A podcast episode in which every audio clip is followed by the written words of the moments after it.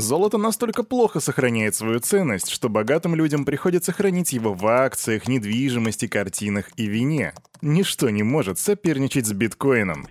Биткоин for Freedom и йо, салют, Криптусы! Привет, Крипто братва Кирюха здесь, и команда Криптус желает вам потрясающего бычьего настроения. А почему бычьего? Да ты сам все прекрасно знаешь, хотя если нет, то тогда тебе стоит дождаться дальнейшего развития событий. И, кстати, да, как они будут сегодня развиваться? Да так же, как и всегда. Сперва мы сделаем распаковочку рынка, а потом будет обзор последних крипто новостей, потому что это The Daily Digest. И сегодня я расскажу тебе о богатом Сизи и бедном Сизи. О том, что раскрыта истинная причина краха FTX, о том, что Китай увеличивает долю блокчейна и будет ли airdrop от Сьюи. Обо всем об этом в сегодняшнем выпуске буквально через пару мгновений, сразу после странички нашего топ-спонсора.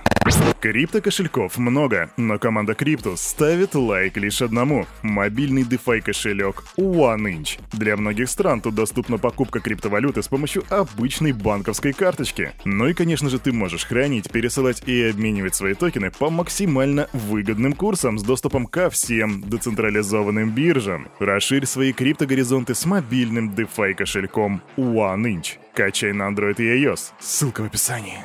Итак, самое время распаковать рынок.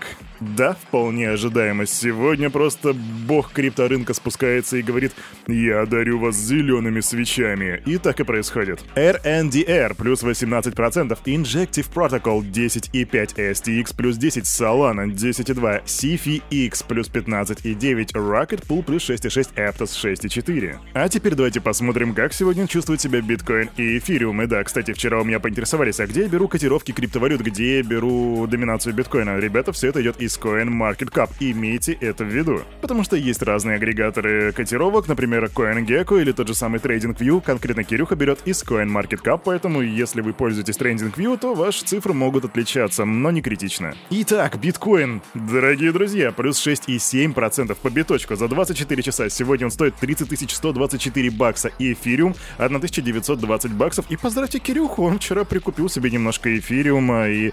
Таки да, подросли, подросли, нормально. Капа рынка 1 триллион 237 миллиардов 73 миллиона 235 тысяч 983 доллара при доминации биткоина 47,1%. И давайте угадаем индекс страха и жадности. Считаю, что сегодня он будет 64. Смотрим. 68. Кирюха опять ошибается, но это уже классика, так что я не ожидал другого результата. Но как бы то ни было. И именно так выглядит рынок на 11 апреля 2023 года, день недели, вторник. А теперь отправляемся в Криптополис. Погнали! Фух.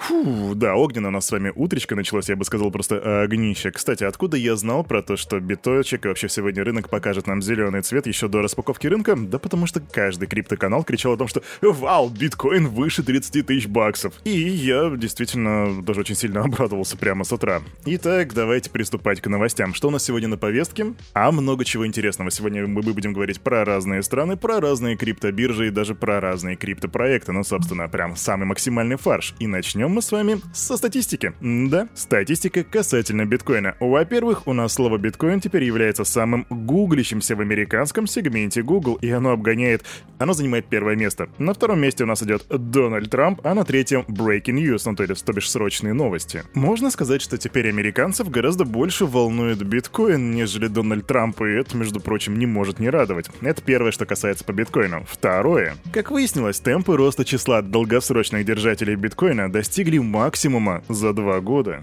И сейчас говорят, что количество холдеров биткоина увеличивается так же быстро, как и весной 2021 года. Я тебе напомню, тогда как раз биточек достиг у нас 64 тысяч долларов. А теперь складываем первую новость и вторую, и получается, что у нас люди теперь гораздо больше интересуются биткоином и несут свои сбережения в криптопространство. И это просто турбо круто пушка, не так ли, скамчик? А то будет об кого зафиксироваться. Блин, это был риторический вопрос, ты мог просто не отвечать. А теперь переходим к новостям различных локаций в Америку, где у нас 9 апреля The New York Times опубликовали статью под названием «Реальные затраты на цифровую гонку за биткоин», которая вызвала недовольство среди сторонников первой криптовалюты. И в том числе мое тоже. По мнению авторов этой статьи, майнинг сопровождается ненасытными аппетитами к электроэнергии и потребляет столько же ресурсов, сколько все жилые дома в Нью-Йорке. И знаете, что удивительно, криптобратья и криптосестры, что критики этой статьи присоединяются не только биткоин комьюнити, но даже эксперт по ESG стандартам, которого зовут Дэниэль Беттон. Почему это настолько удивительно? Да потому что ESG обычно как раз-таки прет против биткоина, но, видимо, тут какой-то единичный случай, один человек, который забрел или, возможно, еще не понял, как в ESG делаются дела, и такой, блин, да, ребят, это ж полный бред. Так вот, Дэниэль Беттон заявляет, что эти цифры, которые приводят The New York Times, очень завышены, потому что не учитывают, как много возобновляемой энергетики используется для майнинга биткоина.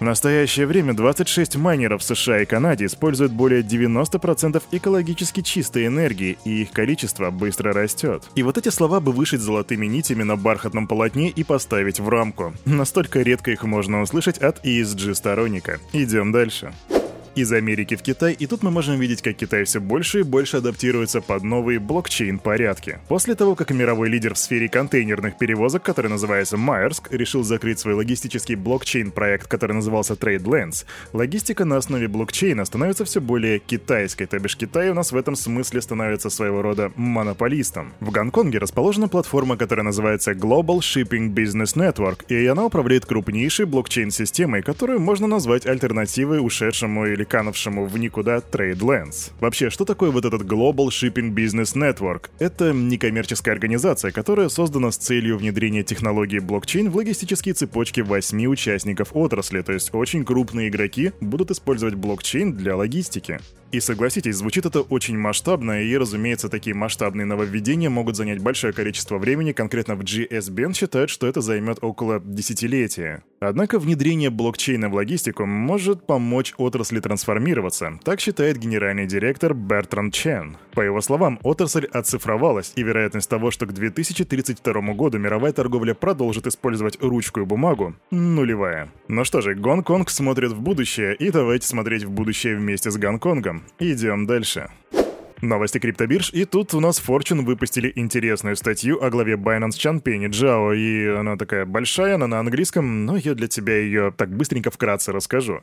В общем, она рассказывает о жизни Сизи и о том, как он стал главой крупнейшей в мире криптобиржи. Если в двух словах, то он рос в сельской местности Китая, пока его семья не переехала в Канаду. Там отец купил ему дорогущий компьютер и стал его техническим наставником. Два года Сизи работал в ночную смену в Макдональдс и еле сводил концы с концами, а книга «Богатый папа, бедный папа» изменила его жизнь, заставив усомниться в советах собственного отца. Отец учил его упорно работать, чтобы получать хорошую должность, но вместо этого Джао бросил колледж и захотел открыть свой бизнес. О криптовалютах Джао впервые узнал в 2013 году за партией в покер. Затем он продал свою квартиру в Шанхае и вложил 1 миллион долларов в биткоин, и потом начал работать в блокчейн-инфо. А затем Сизи перебрался работать в OKCoin, там поссорился с генеральным директором и уже собственноручно основал Baiji Technology, а летом 2017 года он основал Binance. А вот, собственно, и все. И какие правила жизни мы можем извлечь из этой статьи? Ну, во-первых, нужно работать в Макдональдсе в ночную смену и читать в перерывах богатого папу и бедного папу.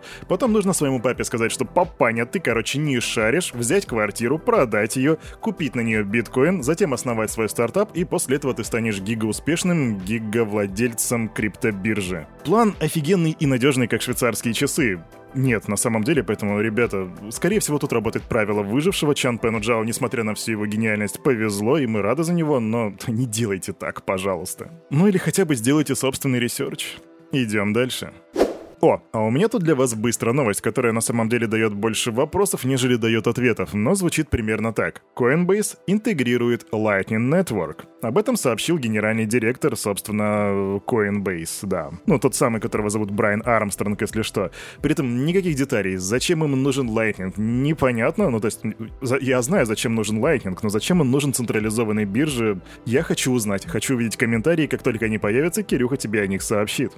Крипто-братья и крипто-сестры наконец-то свершилось, и спустя месяцев после банкротства криптобиржи FTX у нас появляется первый отчет о внутреннем расследовании, где, собственно, нам сообщают о том, почему же FTX обанкротилась. Итак, внимание! Дело в том, что группа FTX находилась под жестким контролем небольшой группы лиц, которые ложно утверждали, что управляют компаниями ответственно, но на самом деле проявляли мало интереса к внедрению на платформе надлежащих средств контроля бизнеса. Согласно документу, согласно отчету, экс-глава FTX Сэм Бэнкман Фрид имел последнее решающее слово во всех основных вопросах, которые касались или касались деятельности биржи и связанной с ней компании, включая, кстати, Alameda Research. Сооснователи платформы Нидаш Синх и Гэри Венг также участвовали и принимали решения, но в основном всегда поддерживали мнение Бэнкмана Фрида. В отчете также подчеркивается, что эти три человека, не так давно окончившие колледж и не имевшие опыта в управлении рисками и ведении бизнеса, контролировали практически все значимые аспекты деятельности групп компаний FTX. В общем, три студента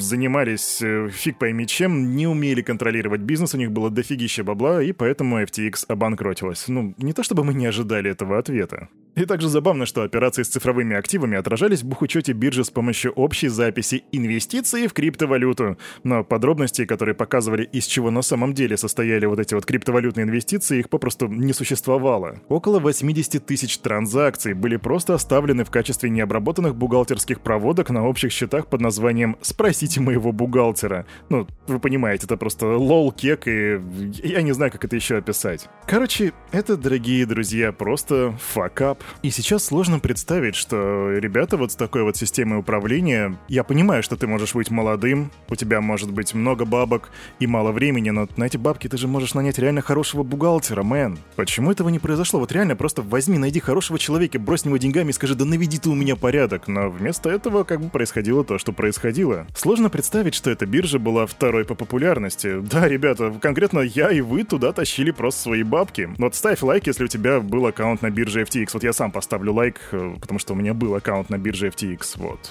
Идем дальше. Airdrop Sui. Как много я про него слышал, и как много ходило слухов о том, что там будет Airdrop, как проект привлек 300 миллионов долларов, все хотят немножко этого проекта. Так вот, разработчик этой экосистемы заявил, что команда не планирует когда-либо проводить бесплатную раздачу токенов. Airdropа не будет. Грустный тромбон. Да, к сожалению, мы, скорее всего, не увидим airdrop от Sui, если, конечно, нас просто сейчас не разводят, если это не пранк, который выходит из-под контроля, но так говорит разработчик экосистемы. А на этом, на это утро у этого парня за вот этим микрофоном все. С вами, как всегда, был Кирюха, и команда Криптус желает вам потрясающего настроения. И помните, все, что здесь было сказано, это не финансовый совет и не финансовая рекомендация. Сделайте собственный research, прокачивайте финансовую грамотность и, конечно же, развивайте критическое мышление. Увидимся завтра. Пока.